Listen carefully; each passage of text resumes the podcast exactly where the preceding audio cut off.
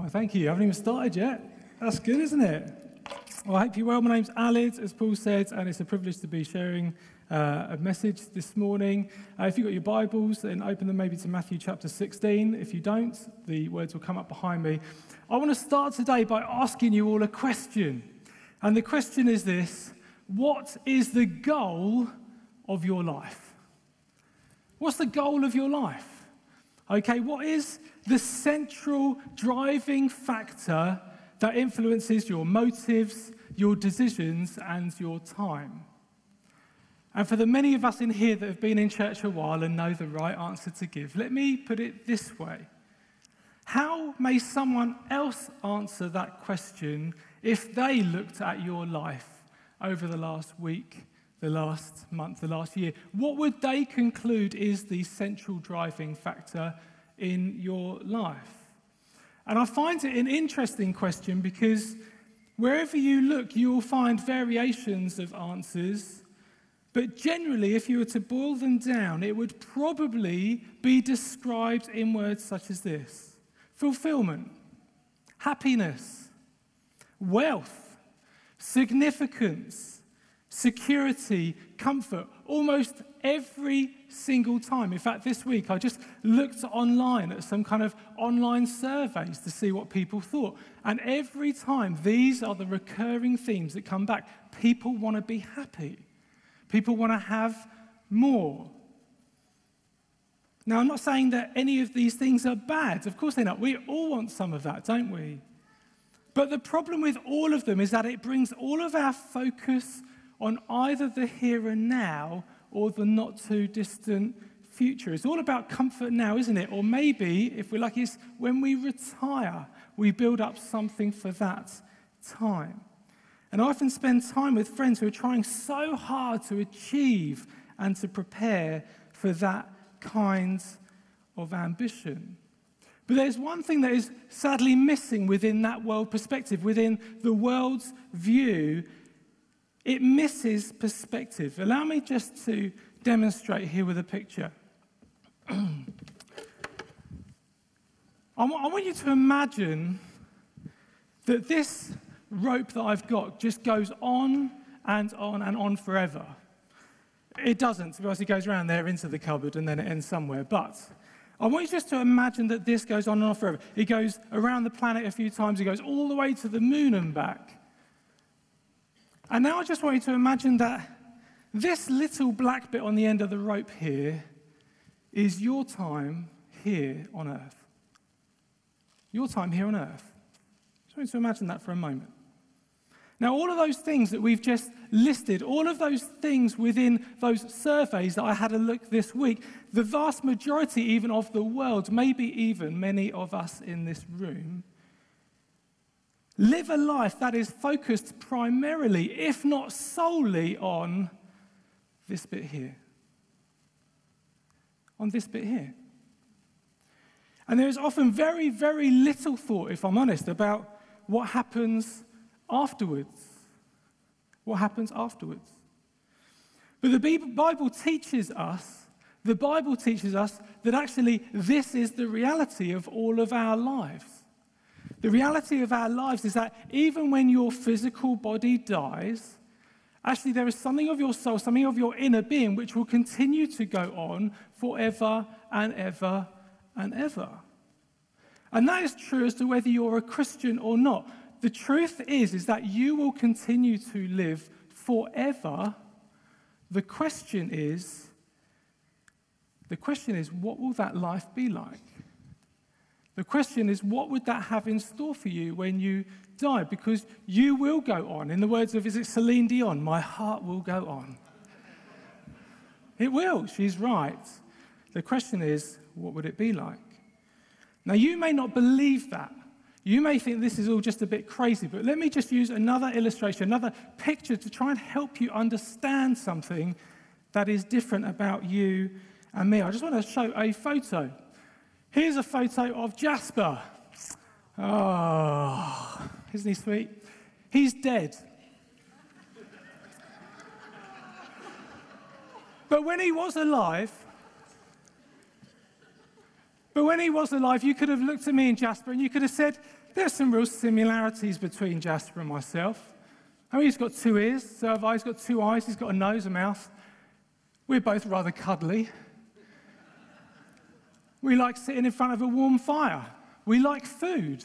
Neither of us really like children chasing after us and pulling on us. There are lots of things that are similar between me and Jasper, but there are some real notable differences too. And I'm not just talking about physical. All right? And this is where I really want to un- I want you to understand something about what the Bible says. Not once, I promise you, not once in Jasper's life did I catch him looking up at the stars in wonder. Not once.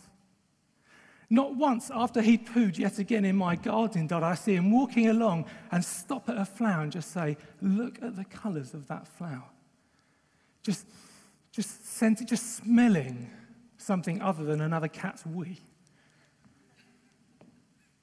Not once, we, we used to live on the, on the kind of near the old town, and every morning, beautiful, beautiful sunsets red, orange, pink, purple. Not once did I see, when I pulled the curtains open in the morning, Jasper staring with his friends saying, Wow. Not once. Not once did he do that. In fact, not only that, he couldn't do that because he was enabled, he was unable to wonder. And this is, this is really important because it highlights the difference between Jasper and me, the core difference between Jasper and myself.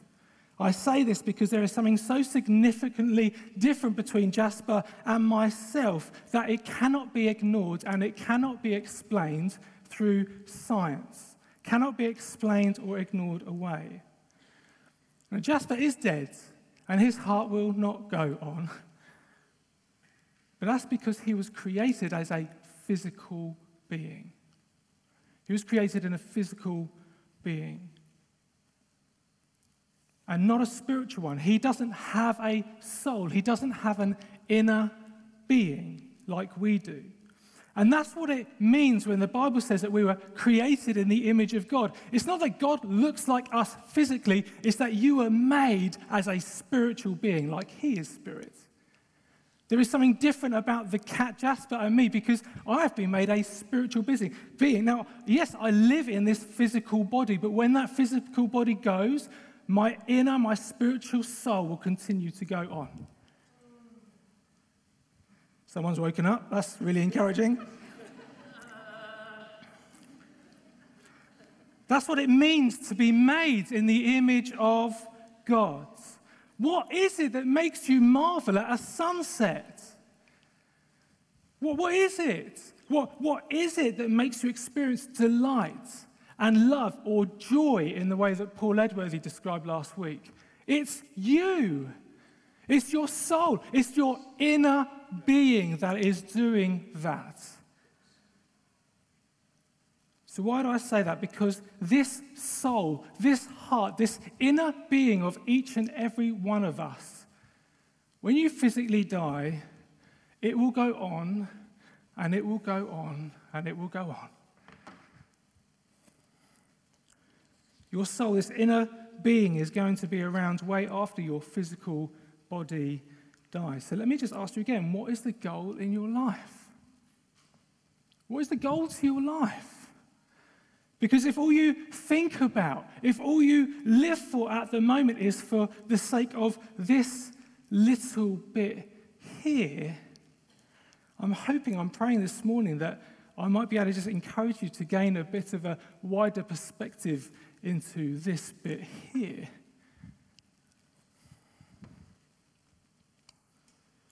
Let me just read something that Jesus said to those who would love to follow him. He said this. Let's go to our passage, Matthew 16. He says this If anyone would come after me, let him deny himself and take up his cross and follow me. For whoever would save his life, for whoever would save his life will lose it. But whoever loses his life for my sake will find it. For what will it profit a man if he gains the whole world and forfeits his soul. And this is what Jesus is talking about. You have a world that is trying to gather up and store up for themselves everything for this life here, and they neglect to even think about, maybe even naive, maybe even unknowingly throw away the life that is here. What use is it for a man to store up treasures here and forfeit their very soul? Uh, as many of you may know, Lou, uh, the family, and myself, we're going to be moving to the Philippines. And it's been really interesting in conversations, talking to people. And you could tell sometimes in their eyes that they think, I'm just mad. They think we're crazy. To throw away what we have, to go at what the cost will be, I think it's a pretty safe investment, don't you? Don't you? When you think about the world and how they just they work so hard. They work every minute just to, to all the way along here just so that they can get a bit of enjoyment in retirement here. And they call me crazy. They call me crazy. Listen, as Christians, we have to live in light of eternity. We have to live in light of eternity. And I'm not, I'm not just talking about saying it or even it believing it. I'm talking about living it in our lives, in our daily choices. But we need to be convinced of this if it's going to take reality in our lives. So I just want to try and earth it a little bit. I just want to share just four ways, very briefly, in which living in light of eternity can radically change your life. All right, this is no motivational speak. This is just truth from the gospel. But when you live in light of this, it will radically change everything about your life. And I'm just going to start with a really cheery number suffering. Suffering. Let me just start there. You see, when you're living in a earthly mindset, when you're living for the here and now, suffering is the last thing you want to experience, isn't it? Isn't that just the, that's the last thing you want to experience? It's the very opposite of what the world is looking for in comfort. It's the very opposite the world is looking for in happiness and fulfillment. And it breeds all kinds of disappointment, resentment, bitterness, depression. Because it actually, what it does, it robs you of that one chance of getting the fulfillment and the joy and the happiness you need because this is what you've got. This is all you've got. And it's robbing you of those things. And I look across the room and I know that there are many people that are hurting and in pain with lots of different suffering and different things. And let me tell you, if you're going to go through your suffering in a worldly mindset and say, this is what life is about, it's going to be paralyzing for you. But let me just tell you the joy of the gospel because we're living in light of eternity. If, if you live in light of eternity, if you live in light of eternity, it brings those trials and those hardships, as difficult as they may be, into a different perspective, don't they? Doesn't it? Because these momentary troubles are not the end of the story. They do not rob you of the opportunity to find life and fulfillment. In fact, the Bible teaches that can even do the opposite, such as the currency of the kingdom of God. Let me just read from James 1. This is a passage that many of us will know very, be very familiar with. We don't necessarily like reading it when we're going through pain. It says this Consider it pure joy, my brothers and sisters. Something that Paul said last week that I just thought was interesting. He said, You can have joy even through the tears. This is what James is talking about. Consider it pure joy, my brother and sisters, whenever you endure trials of many kinds. Joy? What joy? No one finds joy in happiness, in pain, sorry. No one finds joy in pain, do they? Well, they don't when it's all about the here and now. But when you live for eternity, what does it say? It says, because you know that the testing of your faith produces perseverance. Let perseverance finish its work so that you may be mature and complete. Listen, not lacking anything. Not lacking anything. You see, it's all about this, not this. When you live in light of eternity, God is more interested in preparing us and helping us walk through this in order that we may enter into the fullness of this, even in our pain. Even through our pain. There's a, a dear friend of many of ours, um, Reg Clark, who passed away um, quite a while back. And just a couple of weeks before he died, I had a quick conversation with him, and I must admit, I asked him a question in a worldly mindset. I said, Reg, how are you doing? And I don't know what you would have expected his answer to be. Mine was obviously, he's, he's dying of cancer, he's in pain, he's tired, he's weak, he's. Do you know what his answer was? My soul is well. That is someone who is living in an eternal mindset, living in light of eternity, that regardless of the current trials and situations, he considers it pure joy that when he comes through the other side, it's like a doorway into the next chapter of his ongoing life for all eternity. He's living something in light of a different perspective than I even answered the, asked the question. In our suffering, we must live in light of eternity. What about this? Number two, generosity. Generosity. Who loves being generous? Hardly anyone. Brilliant. It's a short one, right? But I need to say this. It is so much easier to be generous and invest in the kingdom of God when you live in light of eternity and you are not engrossed in the now. Because the world says you hoard, you build up, you store for yourself, for riches, for happiness, for treasure. The kingdom turns out all on its head. Suddenly, my investment now in the kingdom bears fruit for all of this time, not just for these few years. It's a different way of thinking. Jesus told a parable about a rich fool who he kind of stored up his grain and he had so much it filled his barn to bursting. So what did he do? He went and built a bigger barn. And it goes on this way, and he finally gets to the point, and this is what the world says you finally get to the point where you think, I've got enough. I'm just going to sit down on my Larry, and I'm just going to, what does he say? He says, I'll have plenty of grain laid up for many years. I'll take life easy, eat, drink, and be merry. And then what does God say? He says, You're a fool. He says, This very night your life will be demanded from you. Then who will get what you have prepared for yourself? It's like that story, if you've heard of the, uh, the, the, widow or the, the kind of the son or daughter who at the multi-millionaire's funeral, someone asked them, Did he leave you anything? And they say, Yeah, he's left everything. It doesn't matter how much you build up, you can't take it with you. What God says is, what are you going to invest in the kingdom that will last for eternity? The question isn't how much you have, the question is how you steward what you have.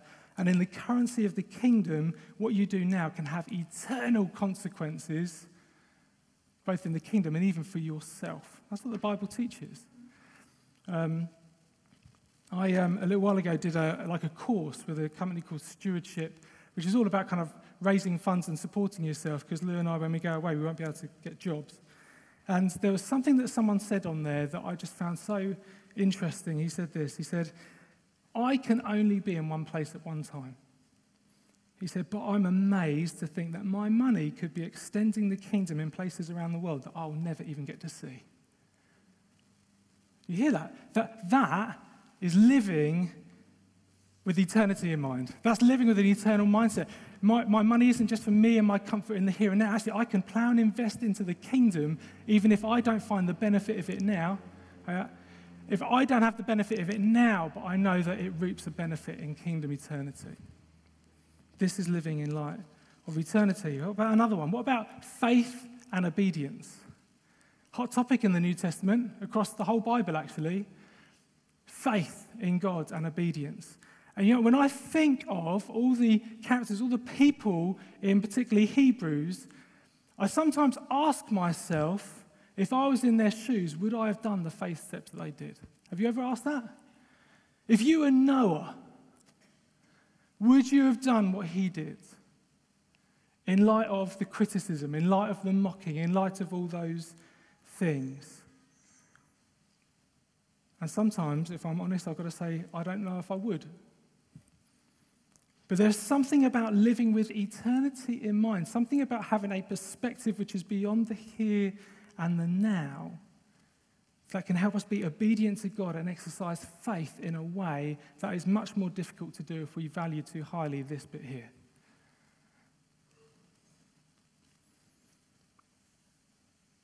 I wonder what would have happened in the story of Noah if he valued the words of man more than he did God.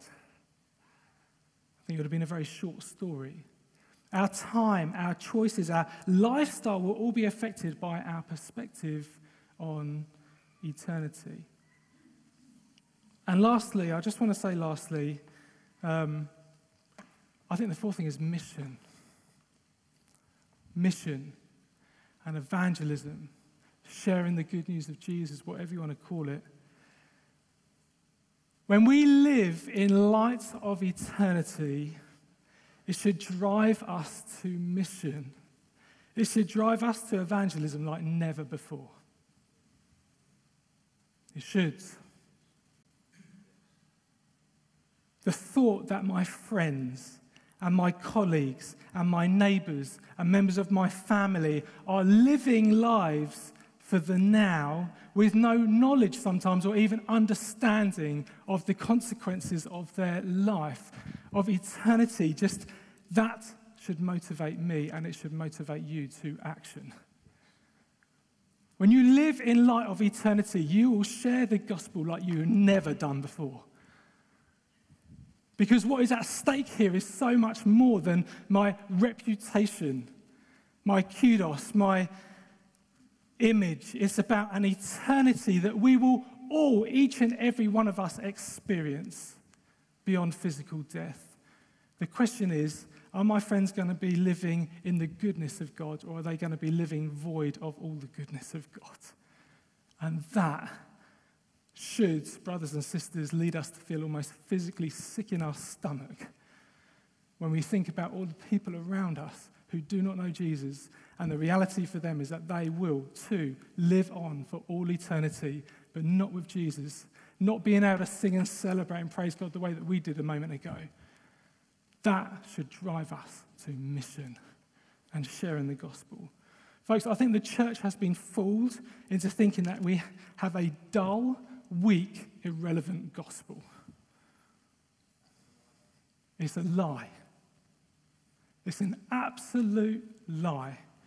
And if we look too much at the here and now, and we take our eyes off of eternity, we'll settle for getting by.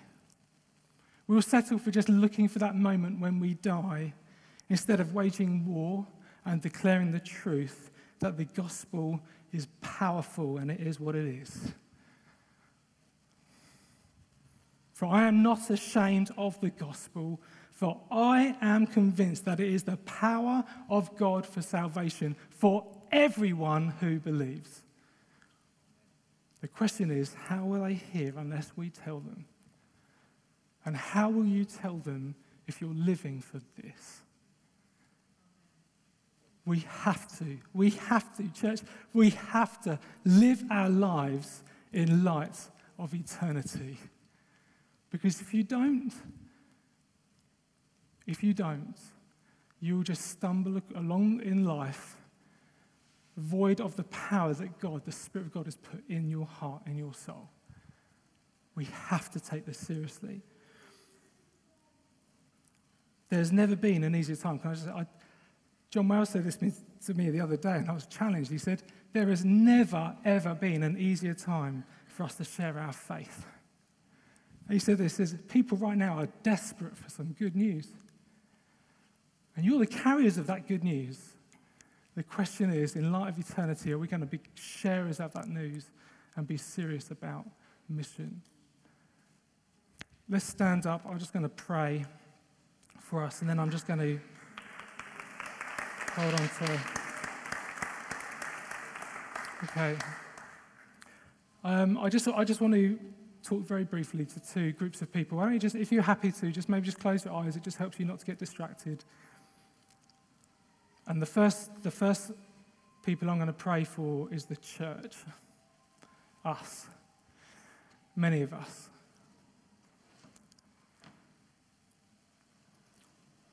Father, we just say we are sorry where at any point we have lived in a mindset of today.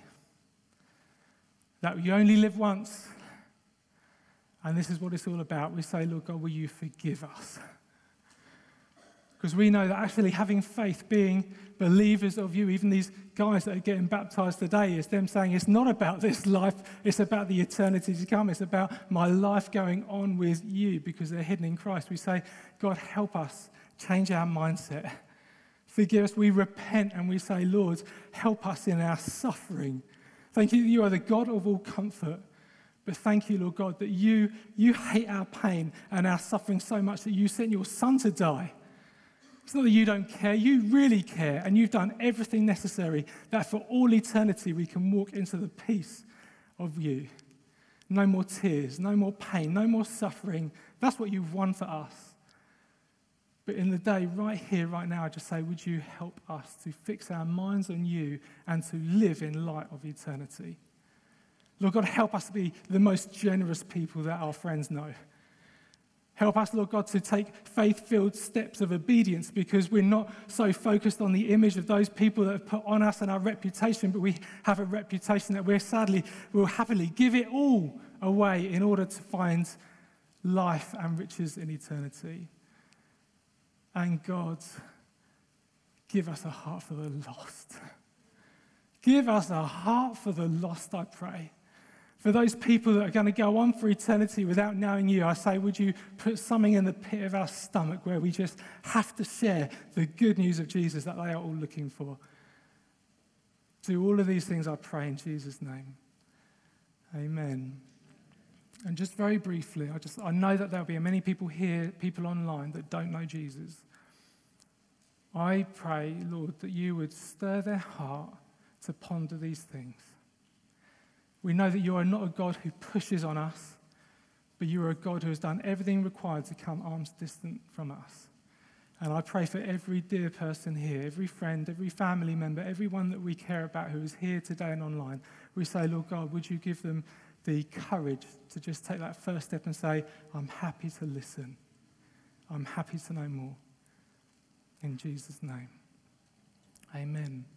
If you are a non believer, if you, if you don't know Jesus personally, or maybe you feel like actually you've lived your life for the here and now, I would personally love to talk to you afterwards. But more than that, I would love to invite you to Alpha. I'm going to be leading Alpha this term, and it starts on the 7th of October. It's just for seven evenings um, on the Thursday evening. I would really encourage you to come with your questions and ask. Even if you're not sure, just best come and ask because this is going to be the most significant moment and decision that you can make in your life.